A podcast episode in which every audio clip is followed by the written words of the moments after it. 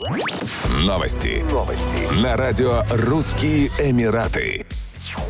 В этом сезоне в мультикультурном парке Global Village в Дубае построят железнодорожный рынок или поезд-ресторан.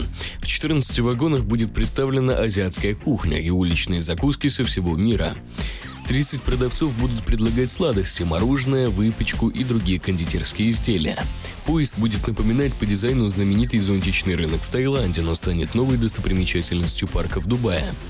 Популярный мультикультурный парк Global Village, центр шопинга и развлечений под открытым небом в Дубае, возобновит работу во вторник 26 октября 2021 года. 26-й сезон деятельности парка продлится 167 дней до 10 апреля 2022 года. В новом сезоне, отмечают организаторы, парк будет обновлен. На площадке появится новый фонтан, зона отдыха и семейного фотографирования. В течение шести месяцев через торговые павильоны и ряды в Дубае пройдут миллионы посетителей, как жителей Объединенных Арабских Эмиратов и стран Персидского залива, так и туристов со всех уголков мира.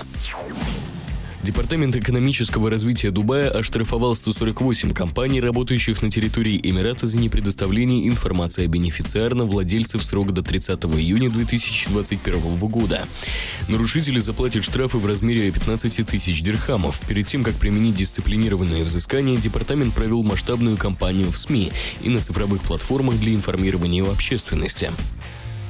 Компания рассказала о важности регистрации компаниями данных о бенефициарных владельцах в коммерческом реестре. Как того требует решение Кабинета магистров ОЭ номер 58 от 2020 года. Данные о конечных бенефициарных владельцев на территории ОАЭ должны разгласить 513 тысяч нефинансовых предприятий, регулируемых 38 лицензирующими органами. Новые правила обеспечивают финансовую прозрачность в отношении владения бизнесом для более эффективной борьбы с отмыванием денег и финансированием терроризма. Еще больше новостей читайте на сайте RussianEmirates.com